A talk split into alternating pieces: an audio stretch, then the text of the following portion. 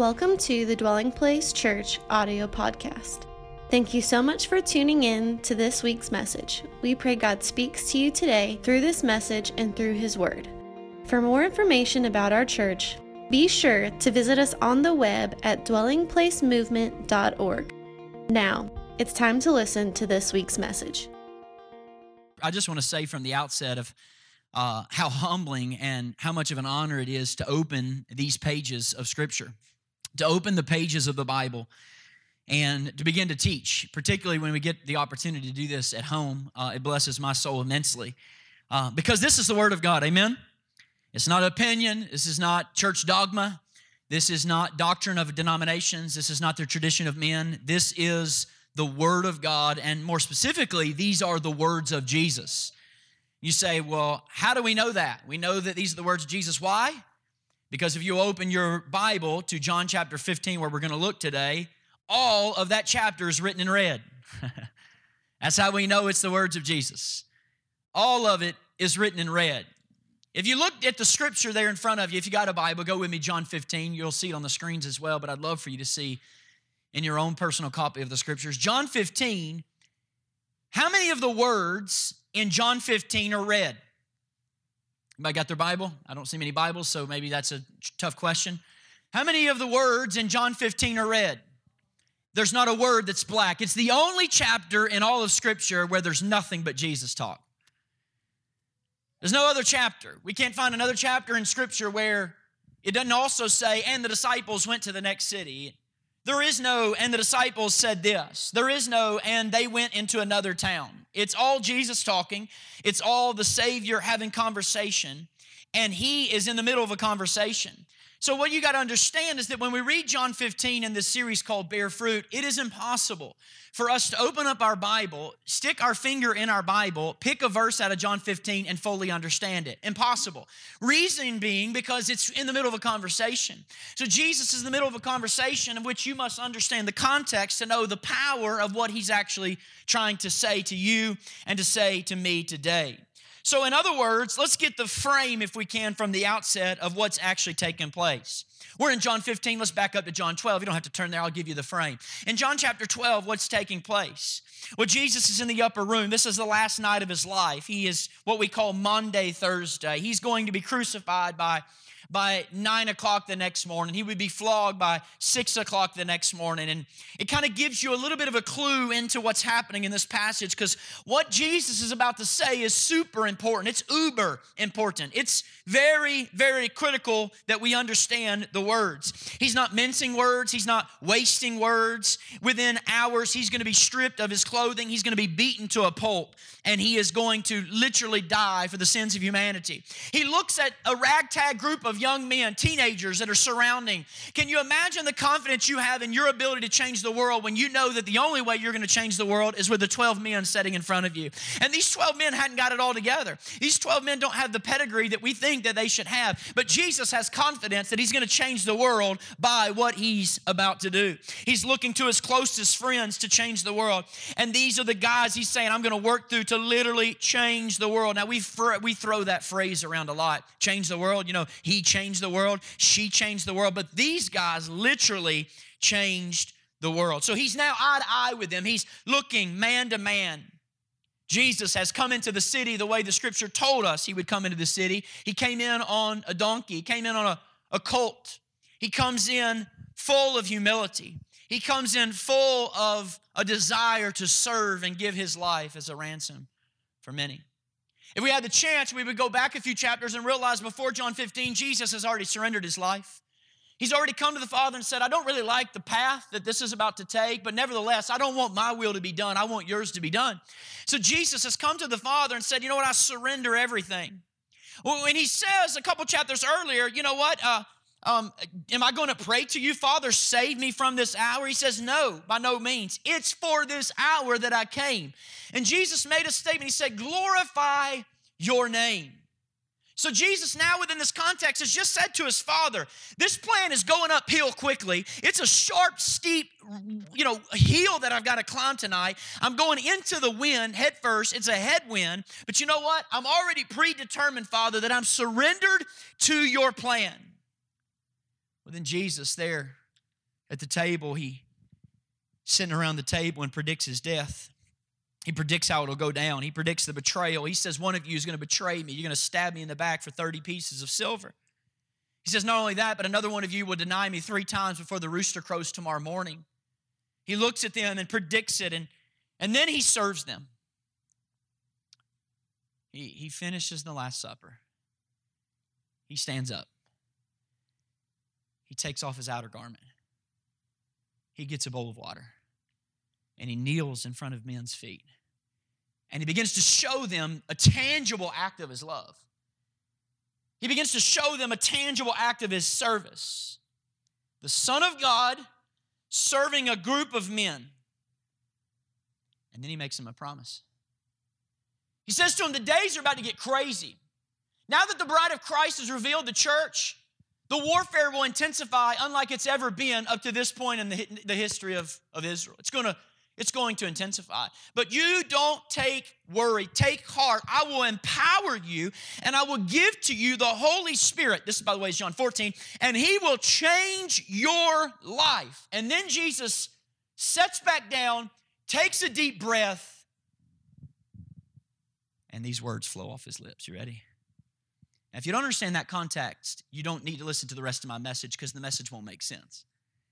John 15 only finds its strength in the capacity to understand the framework in which these words are set.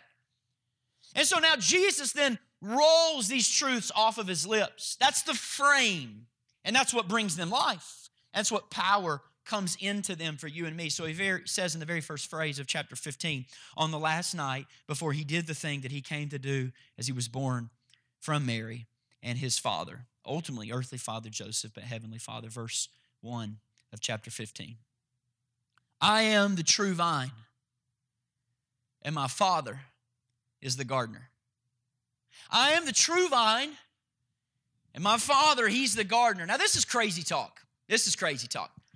This is really incredible if you really think about it. You know what Jesus is saying in front of these men? He's now left the upper room. He's walked to the Kidron Valley. We'll do this next year in May. You'll walk down to the Kidron Valley. He's making his way back up to the place, the western side of what he calls Gehenna, and he's going to go to the to the Garden of Gethsemane, just at the lower point of, of, of the Mount of Olives. And he sees grapes that are hanging as it's a a, a, a torch lit night and he's walking through these rows of grapes. And he says, You know what? I know who I am, disciples.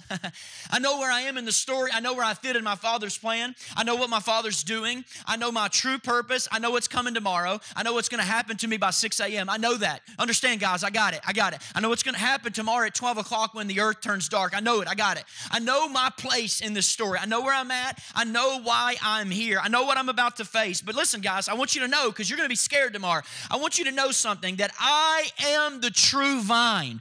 And I want you to know that my Father, He is the gardener. What's He saying? He's saying to the disciples, I'm the true source of life. I am the real source of life. There's going to be a lot of people that will come to you over the next few months and years of your life, and they're going to try to convince you that they are the source of life, but they're not the source of life. I alone am the source of life. They're going to try to tell you that they are a vine. They're going to try to tell you that they are something you can tap into to find substance for life. But I'm going to tell you, I alone am the source of life. And my father's role, what's his role? My father's role is the gardener.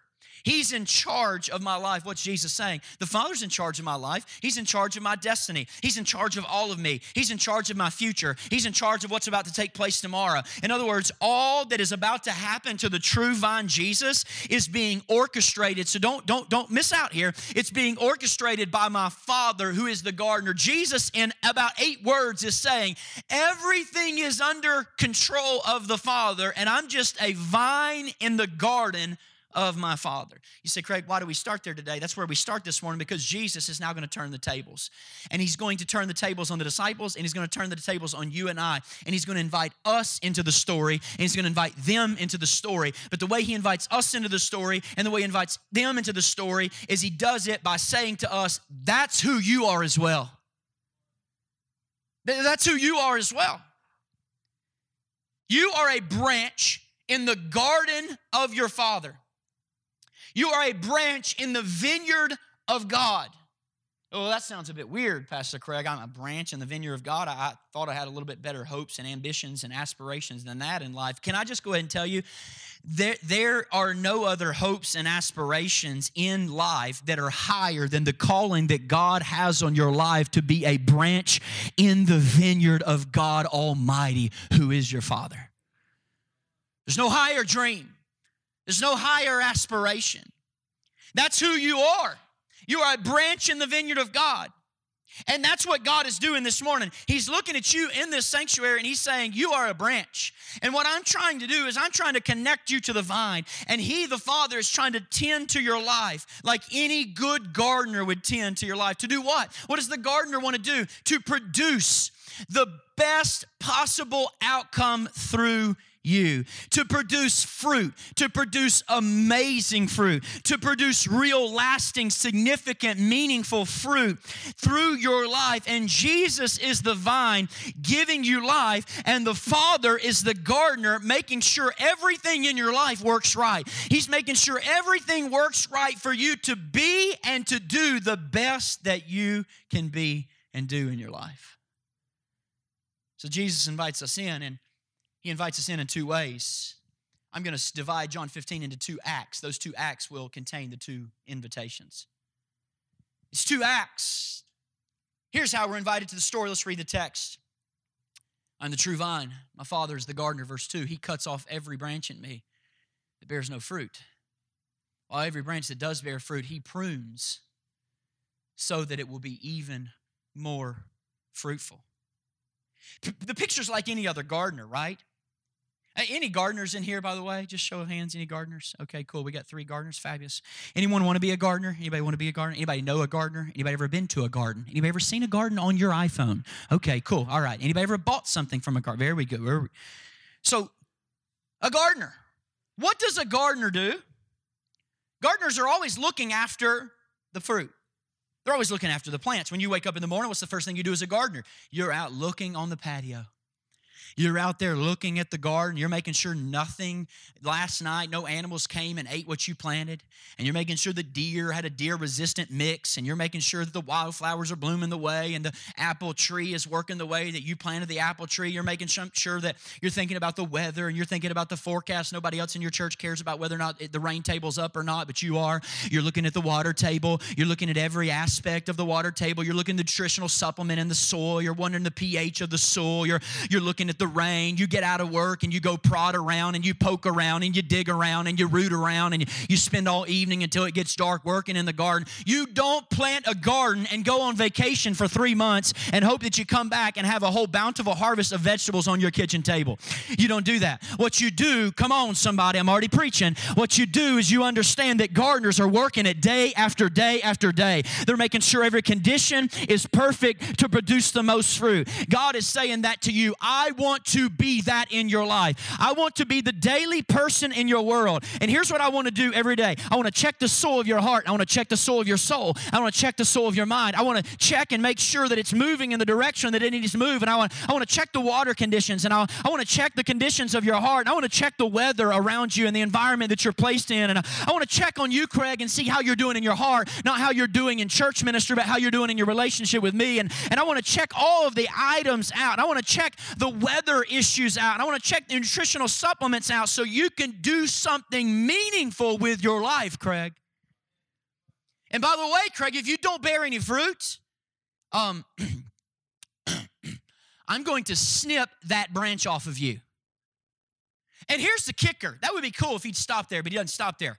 He says, even if you do bear fruit, Craig, like if you're really having a good season, I'm going to snip some more off of you because that's how you bear even more fruit, and that's how you bear even better fruit. I don't know about you, but I've read this text so many times. I've preached from it 30, 40 times. I've read it so many times, and I've thought, you know what? I don't want to be that branch that gets snipped off. And theologians differ about the meaning of what that branch is. I'm going to give you the two meanings it could be. I tend to lean towards one more than the other. But what does it mean to be a branch that bears no fruit that gets snipped off? It means, number one, people who thought that they knew Jesus, but they never knew Jesus and they never bore fruit. And so when they make it to the end of the day, they will be like a, a, a, a, branch that will be snipped off. God will throw them to the wayside and they will burn forever in eternity. That's, that's the one thing. The second thing is somebody who knew of Jesus, but what they knew of Jesus was not enough to transfer the life of the vine into their own heart to produce some type of change inwardly that shows to the rest of the world that they are truly connected to the vine. It doesn't matter either way. The question is, or the reality is, you want to make sure there is some fruit in you. You want to make sure some fruit's coming forth. Gardeners are always looking for the fruit. Jesus is saying, I want to invite you into the true vine. And when I invite you into the true vine, I want you to birth fruit. I want to birth fruit in and out of your life. Jesus, by the way, here is not really messing around. He's about to give his life in the next morning. He's not tiptoeing around thinking like we do in our culture. You know what? I hope I don't hurt any feelings tonight because I'm going to die tomorrow for the sins of the world. So he's getting really to the core of the message. And he says, Hey guys, here's how you know if you're in me and I'm in you. You want to know? You want to know how I how you are to know if I'm in you and you're in me and you're connected to me? You will bear fruit. And if you don't bear fruit, you will be a branch that will be snipped off and thrown off to the wayside, and you will be put in a pile that will burn up at the end of the day. What does that mean, Pastor Craig? That means you and I don't want to put our hope in what we have been deceived into putting our hope in in America. You know what that is? I made a decision. I made a decision. Remember that? Have you made a decision for Christ, brother? Yeah, I made a decision. I was eight years old. I was a Awanas. We were at the Southern Baptist Church down the road, and they put some things in a in a blender and blew it up the blender, and all the kids went ooh and ah, and, and then they asked me to come forward and, and fill out a card. I made a decision. You made a decision. Well, everybody I talk in our culture's made a decision, but I don't look at heaven one day and look back and say, I made a decision for you, Jesus. In fact, when I make it to heaven one day, if there are pearly gates, I don't think there are, but when I see Jesus face to face and I walk into heaven, I'm not going to walk in and say, Hey, God, uh, coming up to the plate is Craig Mosgrove. And I know that I'm here because I made a decision when I was eight years old. No, the way that you know you are going to go into the presence of, jo- uh, of, of Jesus into a forever that's full of His praise and His glory and His wonder is because there is fruit in your life. There is fruit being born through your existence. And there is evidence in your life that God is at work in and through your life. That's how you know you're connected to Christ. That's how you know you're really in the true vine. That's how you know if you really have the life of the vine flowing through your veins. So if you're here this morning, you're streaming live and there's no fruit this morning, and it's been two months, and it's been four months since you made a decision, and it's been two years since you made a decision, or it's been 20 years since you made a decision, and you are counting on the fact that when you make it to heaven, you're going to say, I made a decision for you, Jesus, when you're 12, or I made a decision, Jesus, way back when I was 25. I wouldn't be banking too much on that statement because he cuts off every branch that bears no fruit. Branches with no fruit get cut off and they get piled up by the wayside. Jesus is saying, so, so listen, so listen, I want to invite you into the true vine, and I want to birth you in and out of me as a branch in the vineyard or the vine called the Son of God. And I want to birth in you the life, or birth you into, I should say, the life of a father who will garden you and who will tend to your life, not to hurt you, but to help you become everything that matters in this world. That's what Jesus wants. So he goes on in verse 3. He says in verse 3, a beautiful text. We looked at it again last week. If you'll follow, you are already clean because of the word I've spoken to you. That word clean literally means prune. You're already pruned because of the word I spoke to you. Verse 4 But remain in me as I also remain in you. For no branch can bear fruit by itself, it must remain in the vine. Neither can you bear fruit unless you remain in me, Jesus says. So, act number one in this chapter is remain in me. It's point number one in your card. Remain in me. That's act number one. Remain in me. That's God's invitation to you and me. Remain in Him. That's how life works. Remain in Him. That's how the kingdom works. Remain in Him. That's how we walk with God. Remain in Him. That's how we live lives that matter. Remain in Him. That's how we have fruitfulness for the kingdom of God. Remain in Him. Remain in Christ. Is that not awesome? Isn't it awesome? Not get a long list of stuff and try, try, try, try, try, try, try, try, try, try, try, try, try, strive, strive, strive, strive, strive, strive, strive, strive, strive, do all that you can. Keep every jot and tittle of the law. Do all that you can to strive and stay in me. No, no, no. Just remain in me. And, remain's a cool word. This title is re colon main again and again and again and again and again and again and again and again and again and again. You know why it is? Because what does that prefix re mean on main? If you put re at the beginning of any word, what does it mean? Anybody? Do it again. It means do it again and again and again and again and again and again and again. And do it again and again and again and again and again and again and again. That's what re means. Do it again and again. The title of this message is Remain in Me. The word is stay in me again and again and again and again and again. Jesus is saying to the disciples, Stay in me again and again and again and again and again. If you are inside of me or outside of me, you can't do anything meaningful. So make sure you again and again and again and again and again and again and again stay in me. And then when you wake up tomorrow, you got to again and again and again and again stay in me tomorrow. And you wake up the next day and you again and again and again and again and again stay in me again and again and again and again and again. You remain. That means you do again the main thing. Remain. Do again main. That's remain. Do again main. What's the main thing? The main thing is to stay in the main one, Jesus Christ. So he says, remain in me. Do again and again and again to stay in the one who is the main one. That's what remain means. And I have to make sure that I do that again and again and again and again and again and again and again. There's no way around that. And you think that we would all get that by now, don't you think? We as humans, surely we would get that by now. We would wake up and go, you know what? Wow, today's Sunday. I must stay connected to Jesus.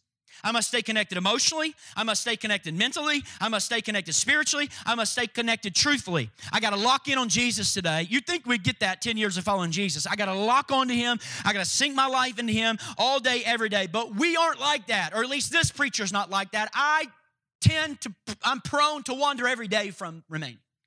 Me. You think I'd wake up and think, I've got to, if I'm going to do anything in life, I must mentally, emotionally, physically, everything must be locked into Jesus. And Jesus says to the disciples, if you want to do what God has created you to do, you have to remain in me. Again and again and again and again and again and again and again and again and again and again. That's how you do anything great, right? Malcolm Gladwell, what does Malcolm Gladwell say? He calls it the 10,000 hour rule.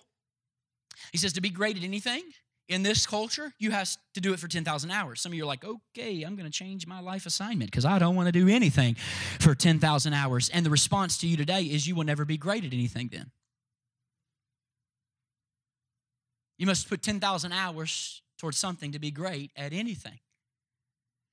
The greatest people on the planet do things again and again and again and again and again and again and again and again and again and again and again and again and again. The greatest pianist in the earth. You know who she is?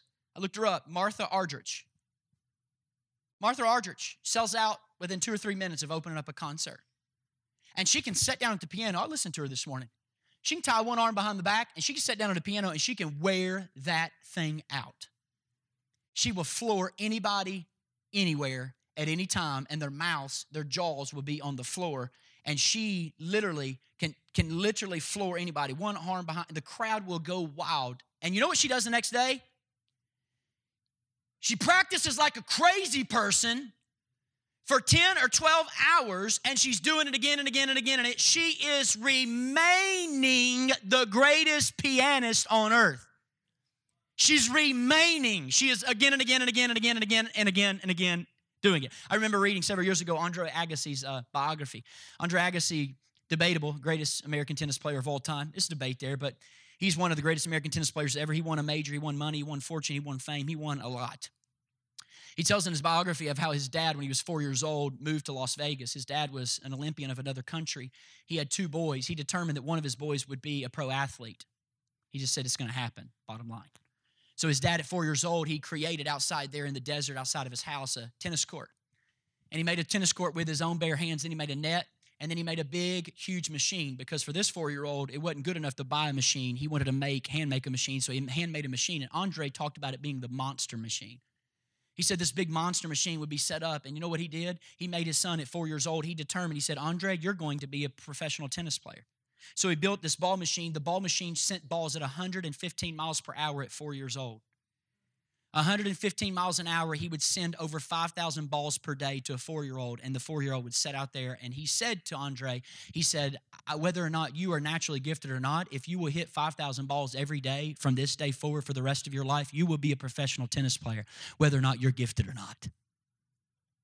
Now, we'll never know if Andre Agassi was ever naturally gifted or not because for the next 15 years of his life, he hit 5,000 plus balls a day from this monster that was throwing out balls at 115 miles an hour. And, and, literally, he hit every one. He tells us in his, in his biography that he mastered the miss hit. And the miss hit was where he would hit it over the top of the fence, would go into the dust so that he could take a break from this monster for a minute and actually wipe his brow, pick up the ball, and come back. But if his dad saw him do it on purpose, then he would have to hit a thousand more balls. So he mastered the miss hit to hit it perfectly off the top of the fence to go in to the desert so he could get a break. And that is why he would wear you out on the tennis court. That's also why he said in his book, I hate tennis. And you know what he said on the next line? I'm not kidding. He said, the, the, the sport I hate the most in life is tennis. But the principle's true. Only way to be great is to do something again and again and again and again and again and again and again and again and again and again and again and again and again and again. Again. And the principle for us is not you got to do a lot of good things and work really hard to achieve something for God and try, try, try, try, try. No, no, no. It means the opposite. It means over and over and over and over and over again, you must remain in Him. Over and over and over again, you must be connected to the vine. I'm linked to the source of life. I'm linked to the power source of life. I am in Him. And this remaining thing in Him is a very powerful thing. It's a very powerful thing. Look at verse 4. So powerful. Jesus makes this statement Remain in me as I remain in you. No branch can bear fruit by itself, it must remain in the vine. Neither can you bear fruit unless you remain in me. Verse 5. He said, I am the vine, you are the branches. If you remain in me and I in you, you will bear much fruit. For apart from me, you can do nothing, Jesus said. And if you do not remain in me, you're like a branch that's thrown away and withers. Such branches are picked up, they're thrown into the fire, and they are burned. Verse 7. And he says, If you remain in me and my words remain in you, ask whatever you wish, and it will be done to you. For this is to my Father's glory, that you bear much fruit, showing or proving yourselves to be my disciples. Now, verse 7 gives people trouble. Leave it up just a minute. It gives a lot of people trouble because you have thought, you know what, I've tried that before and it didn't work. God, you said that this is the reality if my words remain in you, ask whatever you wish and it will be done for you. I've tried that before and it doesn't happen, it doesn't work, something must be wrong or I'm defected. Well, you need to understand the framework of this text because there's two of these in the text. In just a minute, he's going to say it again. He's going to say, Whatever you ask of me, it will be given. So I can't skip over it as your pastor to not tell you about what that actually means. If Jesus two times out of the, both sides of his mouth says, Everything you ask will be given to you. We've got to understand what's he talking about. Jesus, what in the world are you saying here? He says, If you remain in me and my words remain in you, in other words, if you've sunk your life into the soil of Jesus and you've locked stock in Jesus Christ and all of you is in all of Him and all of Him is in all of you and you've rooted yourself in Christ and all of you is in Him and then you are all, all of your identities found in Him and all of your joys found in Him and all of your, your substances found in Him. And then, secondly, you take the words of Jesus and the truths of Christ and you put them in you and place them in you. So now what's happening? You are a cylinder of Christ. You are a circular cylinder of all that you are is all that Jesus is, and all that Jesus is is all that is in you. And you have now taken the words of Jesus and sunk them down into your heart so that when you are pricked, you bleed his words. He says, then what will happen is when you start praying, I bet you'll see every prayer start getting answered. That's what he says. I guarantee you at this moment, you're going to start seeing a prayer force behind your prayers that really begins to shake the situations around you. When you start asking God to do things from that position, being in Him and His words in you, you will see God move in power in your prayers like never before. If you're setting over here, though, look, look, if you're setting over here and you're in you, you're in you. I, I didn't say you're in Him, you're in you.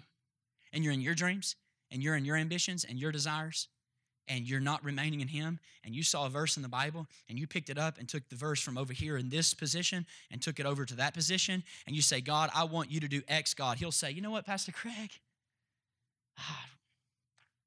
I like to hear that. That's awesome. You like for me to do that but um, how about you uh, why don't you go back and remain in me and and then let my words remain in you and then we'll talk again. Because he's confident that if I'll do that, when I come to talk to him again, I'll talk like him. And my prayers will get answered. My prayers will have power behind them. Listen, I'm not saying everything you ask is going to come true, but let me tell you something. I want to say it with boldness and confidence. If you want a power source in your prayer, it won't come from getting louder. And it won't come from getting more flowery with your words, and it won't come from you having more theological language. It happens when you have sunk deep into Christ and you have sunk Christ's words deep into you, and you find yourself aligned with His heart in your world. Then your prayers have force behind them that literally shake heaven and change earth. It's true. He goes on in verse 8. This is my Father's glory, that you bear much fruit, showing yourselves to be my disciples. What's the point of Act 1? You ready? Point of Act 1, here it is. Life flows from a position, not from performance. True life flows from a position, not from performance. You don't get the right result from performing hard for God. You get the right result from being in the right position with God. And the most dangerous thing in American Christianity is there are people who are filling up our churches in this city and around this nation that they get out of church today and they think, I need to go out and I need to perform really hard and I need to bear fruit and I need to do some things for God. Let me tell you something changing and touching the world, if you ever find somebody that really changes the world, if you ever find somebody who really touches the world with their life, they don't happen because we perform right, they happen because we are positioned right. We link up and we take residence with with the true vine, with the living vine, Jesus Christ. And he says, apart from me, not only can you not just do one or two things, apart from me, you can do nothing. We have to remain in him. We have to make the main thing the main thing. Listen to me. You don't have to strain to produce fruit, you remain to produce fruit. You remain. Fruit comes when we remain in Christ. It comes. He said, Apart from me, you can do nothing. And then he says in verse 8, go back there, God is glorified in it. Because the point of the fruit, look, everybody say fruit. The point of the fruit is to make what? The heart of God, His love and His mercy and His compassion and His grace and His hope to make that tangible and to make that enjoyable and to make that accessible to the people of the world. That's what fruit is all about. Listen to me. John 1:14, the word made flesh dwelt into the neighborhood, came and lived in the neighborhood. The word became flesh. Listen, it's, it's only the word made flesh that is the gospel. The deed without the word is dumb, and the word without the deed is empty. It's the word made flesh that changes lives. It's the word made flesh that transforms. Listen, I don't, I don't know a lot about fruit. I really don't know a lot about fruit. But I know, I know this is red and I know this is green. I do know that. And I personally prefer green. I, that's my personal. I prefer green. Anybody else here prefers red? Anybody? You prefer red, Tim? You, yeah? Okay, cool, cool. Right there. So you prefer red. So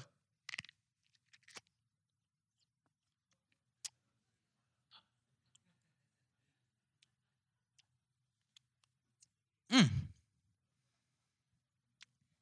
That's great.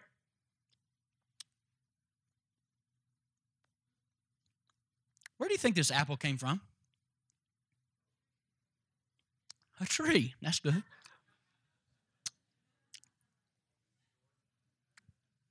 Where do you think the tree came from? Seed or an orchard? Where do you think the orchard is?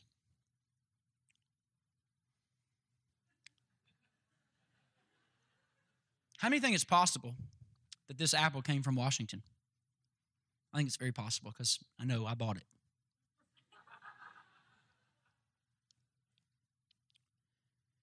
It's very likely, somewhere in, in Washington state right now, while you're sitting in this seat, is an apple tree. An apple tree that means absolutely nothing to Craig Mosgrove. Nothing. Means nothing. I, I'm sure it's a lovely tree. I'm sure its root structure is fantastic. I'm sure if we took a trip there after church, they would say, Woo, Pastor Craig, look at that root structure. Do you see the symmetry and canopy in this orchard? It's made for translucent people like you. Shade everywhere.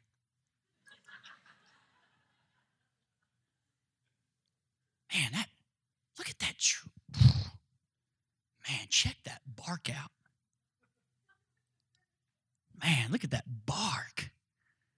That tree's got some good bark. Woo, fantastic structure. And you will say to me, uh, Pastor Craig, I think you're missing the point. The tree is only good to me if it produces fruit. And when it produces fruit, the life of the tree becomes tangible and enjoyable and accessible and real to me. Even though the tree is in Washington, and even though I've never visited, and even though it's in an orchard that I'll never know about, I can go, mm, that is good and that is good for me. Thank you to the tree in Washington that I've never been to, that I probably will never be to, I never visit, that I've never seen because you, tree, made the life of the apple that was in your veins all of your life since you put they put you down in the soil 22 years ago. You made the life and the taste and the nutrient and the power and the beauty of the apple become real to me. Thank you, tree in Washington. Let me tell you, that's exactly what God is doing in you. You are a branch in the vineyard of God. You have no idea who will eat your fruit for the rest of your days. You have no idea who needs to take a bite into the very heart of God. Your Father is the gardener. You are a branch in the vineyard of God, and His plan is that the people of the world will be able to taste and see that the Lord is good. And how will they do that? How in the world will they know He's good? You will bear the fruit. You will be to them the expression of the love and the grace and the mercy and the hope of God. And they will reach out and take hold of whatever expression comes through your life. They will take hold of whatever's been offered through your life and they will bite down into the very heart of God and they will say, Thank you, thank you. Oh, I praise God, but thank you because you are the first person that's made God real and tangible and personable to me. And this is to the Father's glory that you bear much fruit. It is not the Father's plan for you to strain, strain, strain for 50 years of following Jesus and you strain and you try and you do everything you know how to do and you work all overtime and you give it all you got and you produce a single tangerine or orange. And you go to heaven, you're like, well, there you go, God. Said you wanted fruit.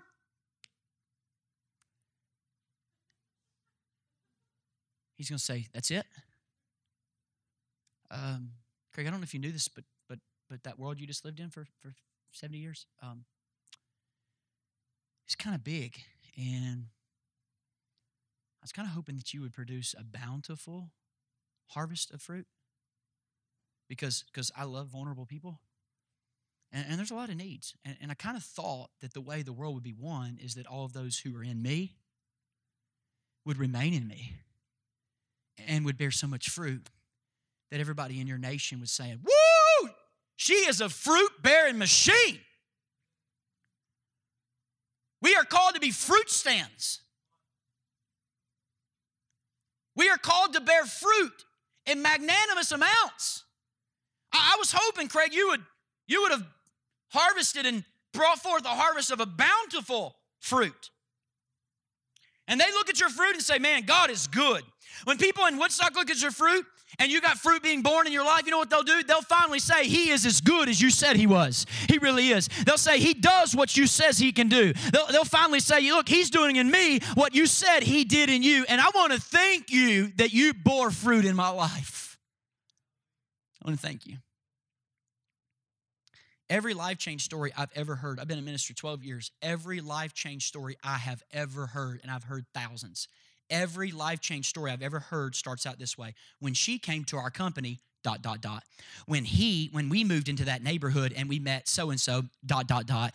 When when i got into that class at school with so and so dot dot dot something changed. When i started running in that group with so and so and we started running every saturday morning that's when jesus became real to me because the fruit in that guy's life was tangible and was real and was accessible to me and i finally couldn't handle it anymore. So one saturday morning i reached out and took hold of what he was expressing through his life and i took a bite into the very heart of Jesus Christ and his message of hope. And I'm giving God the glory, but I'm thanking you, brother, for the fruit you bore in my life. Act one, remain in me. Act two, remain in my love. So, look, next section, this is crazy stuff. I don't have time to go into all of it because this chapter is so awesome. So, since I don't have time to go into all of it, I want to read it and summarize it real quick. Can I do it? Follow with me. Look at this next verse, verse 9. Jesus says, Act one, remain in me. Act number two, remain in my love. What do you mean? He says, As the Father has loved me, so have I loved you. Now remain in my love. Go back. This is crazy talk, y'all. This is crazy stuff. As the Father has loved me, so I have loved you. On a scale of one to a thousand, how much do you think the Father loved his Son, Jesus Christ? 5,000? A million thousand? You can't even measure it off the scale. You can't even measure it kind of love. You believe that, right? Of course you believe that. Of course, you believe the Father loved the Son because the Son was never against the Father. The Son never did anything against the Father. The Son never did anything wrong against the Father. The Son was in perfect harmony with the Father. The Son never did anything outside of the Father's desire and what he saw the Father do. He was always in subject to the Father. He put his life in disposal of the Father, the Father's disposal. Of course, you believe that God the Father loved the Son that much. He's you're always serving the Father. He was always in harmony with the Father. But Jesus said, As the Father has loved me, and the way he has loved me so have I loved you. So listen, on a scale of one to a thousand, how much does Jesus love you today? 5,000? One million thousand, throw away the scales, you can't understand it, kind of thousand. How much does Jesus love you this morning? When He looks at your life, uh, throw away the scale, you can't comprehend it. God loves you. Christ loves you in the same way that the Father loves Christ. This is the point, by the way, where you put down your Bible and you say, You're going to have to give me a minute. I got to go praise God for a minute. I'm sorry, I don't know how to think this through. I need to take a jog, I need to take a walk. This is not, hey, I'm sitting down down for a Bible study. Let's get out a highlighter and oh, that's kind of cool. Just like the Father loves the Son, He loves me. This is like, no, this is crazy stuff. Either you leave that in or you take it out. But if you're going to leave that in, Jesus, John 15, then my life will never be the same past verse 9. My life's done being the same. This is crazy talk, y'all. This is not pious talk. This is the Father loves Jesus in the same amount that the Jesus or the Son loves you. That's hard then to keep your hands in your pocket during worship songs. It's really hard. What's happened is you've not remained in his love. You, you have totally picked up your roots and went to another vineyard and you tried to attach yourself to a soul that's not really the true vine, hoping to get all your enjoyment and satisfaction from something that will not satisfy you. And I tell you, it will never satisfy you until you get your roots back up and you go back into the vineyard that is Jesus Christ and you remain in Him and you remain His love and you keep on again and again and again and again and again and again and again and again and again, again falling into His love and again and again and thinking about His love and again and again and remembering His love for you. And you wake up tomorrow and you again and again and again and know His love and meditate on His love and realize His love again and again and again and again and again. Now remain in my love love. You've got to be kidding me. God loves me this much. Jesus loves me that much. I am loved by Jesus in the same way that the Father loves the Son right now. You, you say, like I do, that's powerful stuff. Yes, but it's not powerful enough. Because look at the very next phrase. Now remain in my love. So we got two statements in John 15. There's the two acts, two parts remain in me, remain in my love. Again and again and again. What does that mean? Again and again and again, fall into my love. Again and again and again, remember I love you as much as the Father loves me. Again and again and again, tap into my love for you. Again and again, walk in my love for you. Again and again and again again, wear that love on your sleeve. Again and again and again, walk out that love in the world. Again and again and again, act out of that. Again and again and live out of that identity. Again and again and again and again, realize that I love you that much. Remain in my love. He goes on to verse 10. He says, If you keep my commands, you will remain in my love, just as I kept my Father's commands and remain in his love. Time out, Jesus. Oh, it was a great love story, but I knew you would do it, Jesus. There comes your commands. It was a great love story, but there they come. He's always, he's always turning, you know, giving us a, a, a, little hook to pull us in. I knew it. I knew it. That's it. All right, Craig, I'll dismiss your message. I knew it. I knew, I knew you'd have to get to the command part. I knew it. I knew it wasn't enough just to remain in his love. I knew it. Jesus, going back to the command stuff, he just blew it. He had a great love story going. Jesus, great job. But now we have commands. I bet his command dwelling place is going to be so hard to figure out. Are you ready? I bet the next thing he tells us is so complex that we can't even wrap our minds around it. I bet this command is so complex and so challenging and so hard. And the next phrase he says, Now remain in my love. And then he goes on in verse 11, he says, I've told you this, that your, my joy may be in you and your joy may be complete. And my command is this. You ready? Here it is. Complex. You ready? Hard to figure out. Takes a lot of mental capacity. My command is this love each other as I have loved you. Come on. Come on, folks. Aren't you glad? Aren't you glad that in this moment he didn't say, All right, my command is, All right, angels, would you bring out the commands? Come on, come on, come on, roll them out here in front of the disciples. Come on, come on, come on, angels, roll them out here. I want to start with section A over here, 1 through 10, section B over here, 1 through 20. I want you to, I want you to bring out all the commands. All right, put all the commands in front of them. No, no, he says, you know what? Here's what you do to follow after my command. All you have to do is remain in my love and love one another as I have loved you. You want to know how my joy is made complete in you? You want to know how to be joyful every day of your life, regardless of circumstance? You want to know how to have a joy filled life? Here's how my joy is made full in you all the time, regardless of circumstance. Just keep loving people the way I've loved you. Just keep on loving people that are in your context the way that I have loved you. That's it. You say, that's not it. No way. No way that's it. Because you look in this Bible, we, there's all kinds of chapters in the Bible, Pastor Craig, and there's Ephesians, and there's Colossians, and then there's Romans, and then there's Corinthians, and James is flat wearing us out with this whole faith without stuff, work stuff is dead. He's dad done wearing us out too, and, and we got to love our, our neighbor that way. And there's no way that's it. There's no way that is it. No. It's, it's not, it can't be just love your neighbor. No, it is. It is that easy. It actually is that easy. Well, Craig, you're, you're treading on thin ice telling us that the only way we have to follow the command of Jesus is to love one another. No, I'm not. Go back to the core teaching of the whole entire Jewish faith. It's called the Shema, S H E M A. Deuteronomy chapter 6, verse 4. The children and the, and the moms would take this scripture and they would put them on their foreheads, they would put them on their doorposts, they tied them around their neck, they tied them around their, their wrist. They walked around. Here's the Shema. This is what the Shema says. It's the heart of Jewish faith. Hear, O Israel, the Lord our God, the Lord is one. In other words, AKA, we're not like other nations. We've got one God. We don't have many gods. We don't have demi gods. We got one God. And then what is the command? To love the Lord your God with all your heart, with all your soul, and with all of your strength.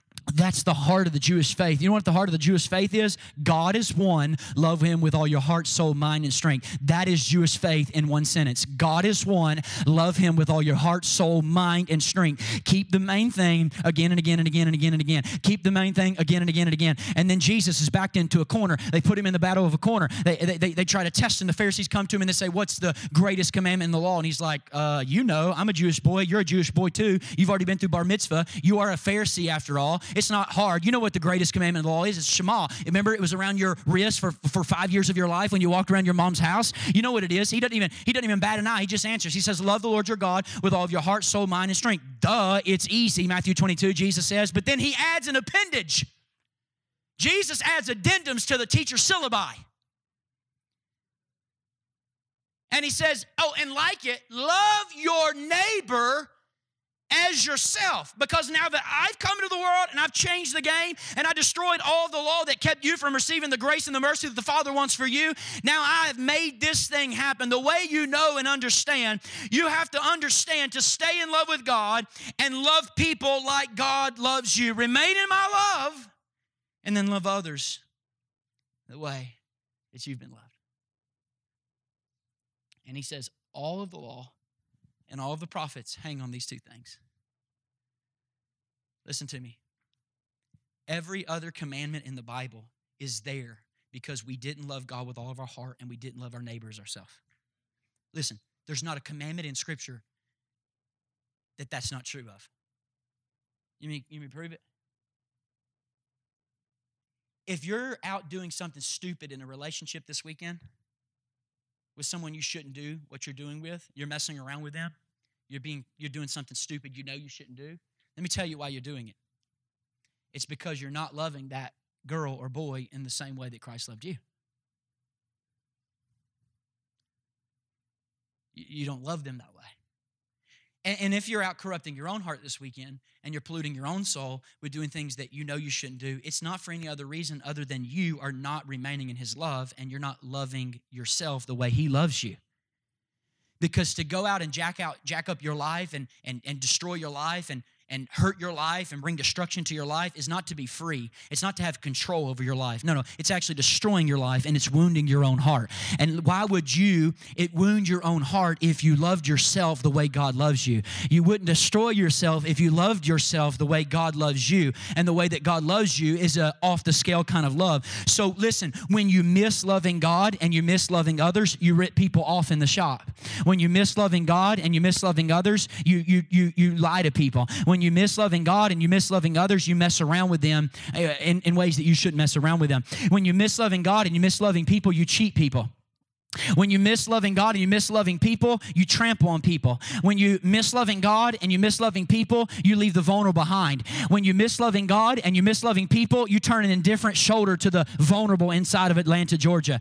And when you miss loving God and you miss loving others, you don't give generously to anybody around you. Why? Because you're not loving anybody the way Christ loves you.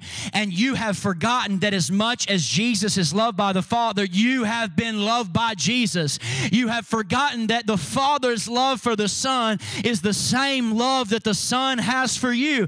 And what you didn't do is you didn't remain in it, you didn't hang out in it, you didn't put your roots down in that soil. What you did is you picked up your roots and you went over somewhere else to another false vine and you put your vine and your roots down in that vine and you tried to start sucking your life and your meaning and your happiness and your joy out of some other source that is not the true vine. And let me tell you something there might be laughs in that vine, but there's no joy in that vine. There may be joy, pleasurable for a season in that vine, but it will leave you empty and destroyed in that vine. There's only one way to have joy complete. There's only one way to find what you're really made for, and that's to remain in Jesus and remain in His love every day of your life.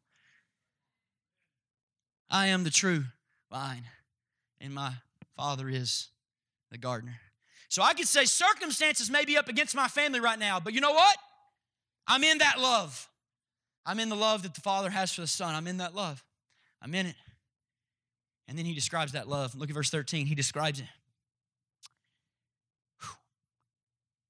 Greater love has no one than this to lay down his life for his friends. And you are my friends if you do what I command. Paul's Jesus. Leave that up there. Paul's Jesus. What kind of friendship is conditional? All friendship is conditional. Listen to me. God loves you right where you are.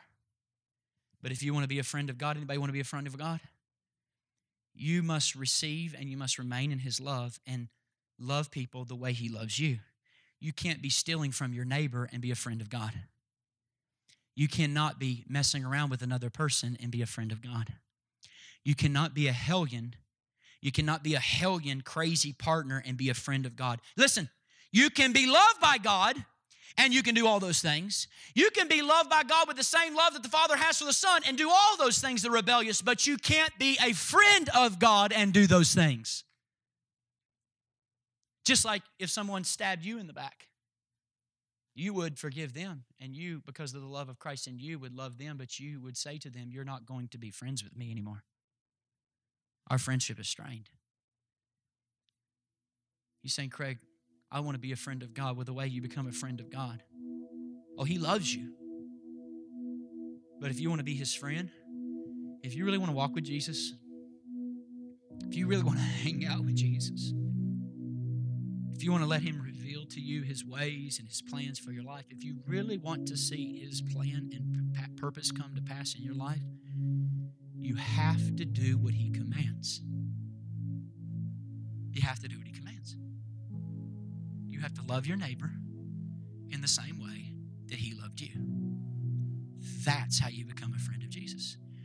And for 10 years of my Christian journey, I never heard teaching like that. Here's what I heard You want to hang out with Jesus? You want to learn His plan for your life? Here's what you do you make a secret place and you just pray and fast and you stay there you never move. And God will make it clear to you. Not according to this verse. The way you get a friend of God and God reveals is when you get up off of your knees and you find people around you and you love them with no condition and you keep loving people and you keep serving people and you keep loving people and you keep serving people and you keep loving people and you keep serving people and you become a friend of God and all of a sudden the friend begins to make to you the path of life. Oh, I'm not underestimating prayer. I'm just saying it's not alone prayer. Because the command is not pray, the command is love your neighbor as yourself. The command is love others. Keep loving others. Oh, but what do I have to do? What do I have to do?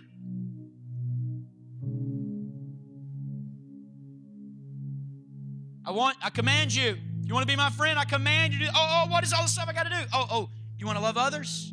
You, you want to be my friend? You, you need to love others the way I've loved you. Jesus, I can do that. That's simple. And Jesus looks at the disciples and says, Yes. I've got 10 hours to live. I'm trying to make this really clear. I'm trying to get to the crux and the core. That's all I'm asking of you. Love other people the way I loved you. That's it. That's the core. And then there's one clarification for the rest of the chapter because I don't have time to read it. There's only about 10 other verses, and here's what those verses say Jesus says, Just because we become friends, don't think that the world will throw you a party. just watch me tomorrow. If you want to know how the world's going to treat you, just watch me tomorrow morning. They'll put you on a cross and crucify you and kill you and mock you because we're bearing fruit in a war zone. And I'll give you the Holy Spirit, and you'll make it through these days. I promise you'll make it through these days. And then he goes in verse 16, look what he says. I no longer call you servants because a servant doesn't know his master's business. Instead, I've called you friends for everything that I learned from my Father I've made known to you. And here's verse 16. He blows our minds. I end here. He blows our minds. You did not choose me, Jesus said, but I chose you and appointed you that you might go and bear fruit. What kind of fruit? Fruit that will last. Your translation may say fruit that remains. And so that whatever you ask in my name, the Father will give you. And this is my command love each other. What does that mean, Craig? Look at verse 16. What does that mean? You did not choose me, but I chose you and appointed you. What, is, what does that mean? It means when we walk into every doorway, every boardroom, every hallway, every neighborhood, every office, every classroom, every gym, every context we find ourselves in, here is who is walking in. Here is who is coming through the door. I am loved by Jesus the same way that the Father loves the Son. Th- thank you very much. Uh, you, you businessmen in the room, start your next business meeting that way. Hey, let's start the next business meeting this way. I am loved by Jesus the same way the Father loves me. How about them apples? Don't really do that. We need to be a little more tactful than that, like the boys of Babylon. I read Daniel chapter 1. The boys of Babylon teach us. But you know, you go in, you, hey, do you have a card? Yeah, I got a card. You got a card. Oh, that card's cool. You got a cool business card? I got a business card. You got a business card. Here's my business card. You, you have a business card? Yeah, here's my business card. What does your business card say? You say, my card says, I am loved by Jesus the same way the Father loves Jesus. That's, that's your business card? Yeah. I'd like to announce to the meeting today. I know we've got a half a million dollar deal on the table today. It's eight o'clock. You all had your coffee.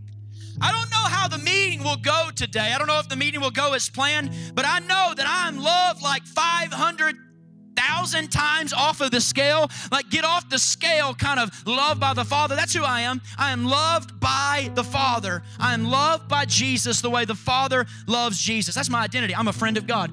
That's who I am. I am a friend of Jesus and I'm chosen by God. That's who I am. Uh, uh, excuse me, like how crazy talk is this? Like, hey, excuse me, if you'll scoot over, my friends come with me to the meeting today. I know you can't really see him, but he's actually there, and so uh, we would like to sit down. Oh, it, who, who's negotiating this deal today? Oh, me and me and my friend, the God of the world.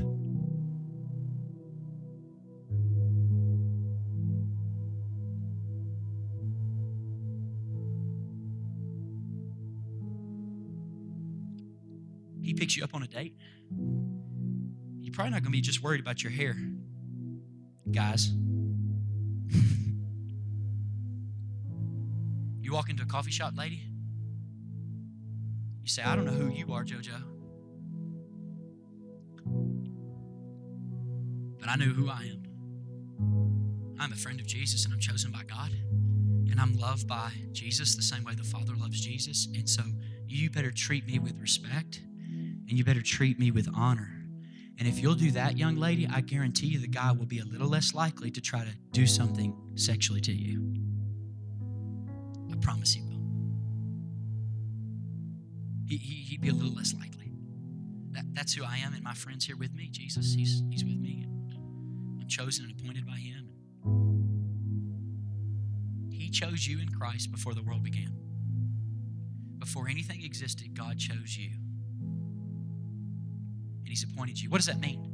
It means that iCal calendar on my iPhone doesn't run my schedule.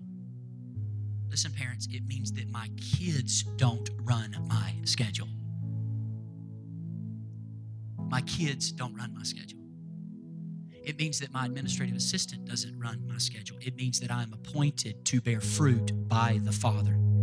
You know how this works, right? You wake up in the morning, you got I've got this meeting at 8:30, I got that meeting at 10 a.m., I got that at 11 a.m. But how many times have you gone through your day and what you thought the plans were have been totally thrown off? You were supposed to meet with this person at that restaurant, but you ended up meeting at that restaurant with another person. You were supposed to take that flight to Detroit, but you ended up having to take that flight to Charlotte. You were supposed to be here by the end of the night meeting with that family, but you're over here meeting with that family. Why does that kind of stuff happen?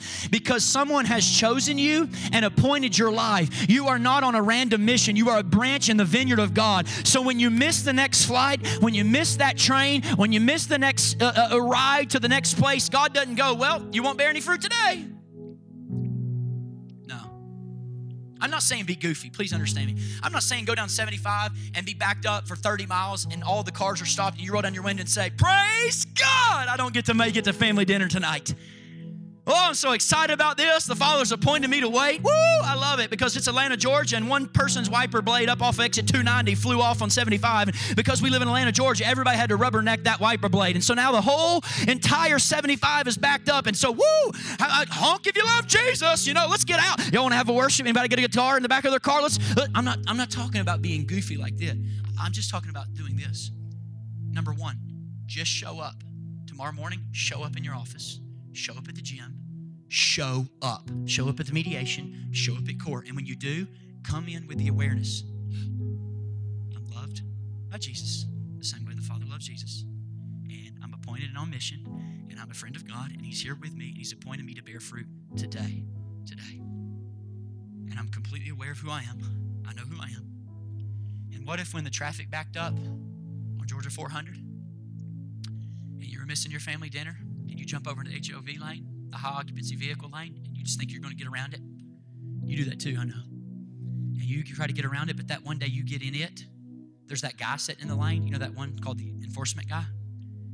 And there's no way to argue that, by the way, right? When you get pulled over, you get pulled over that day and you just say, you know what, my friend got real nervous. He jumped into the glove box. I don't know where he went. So I'm having a hard time getting him out. You, you can't argue with that one, you know, like he.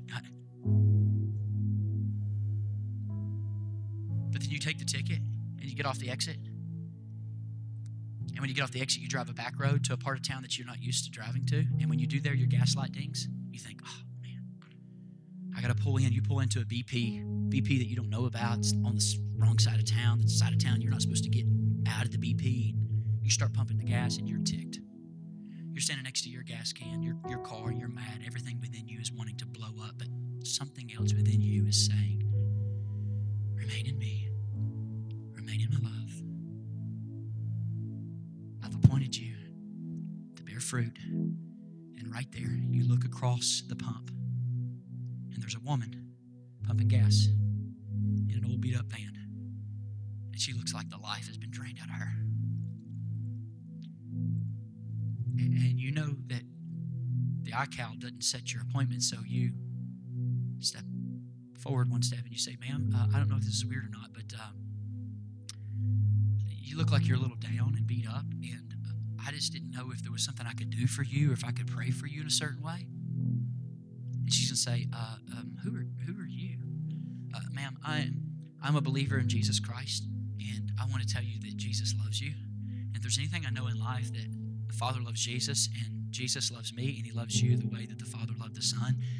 And she may reject you, they rejected him, but most of the time, at least in my experience, she won't. She'll break down in tears. And you'll grab her by the hands. And she'll start biting into fruit.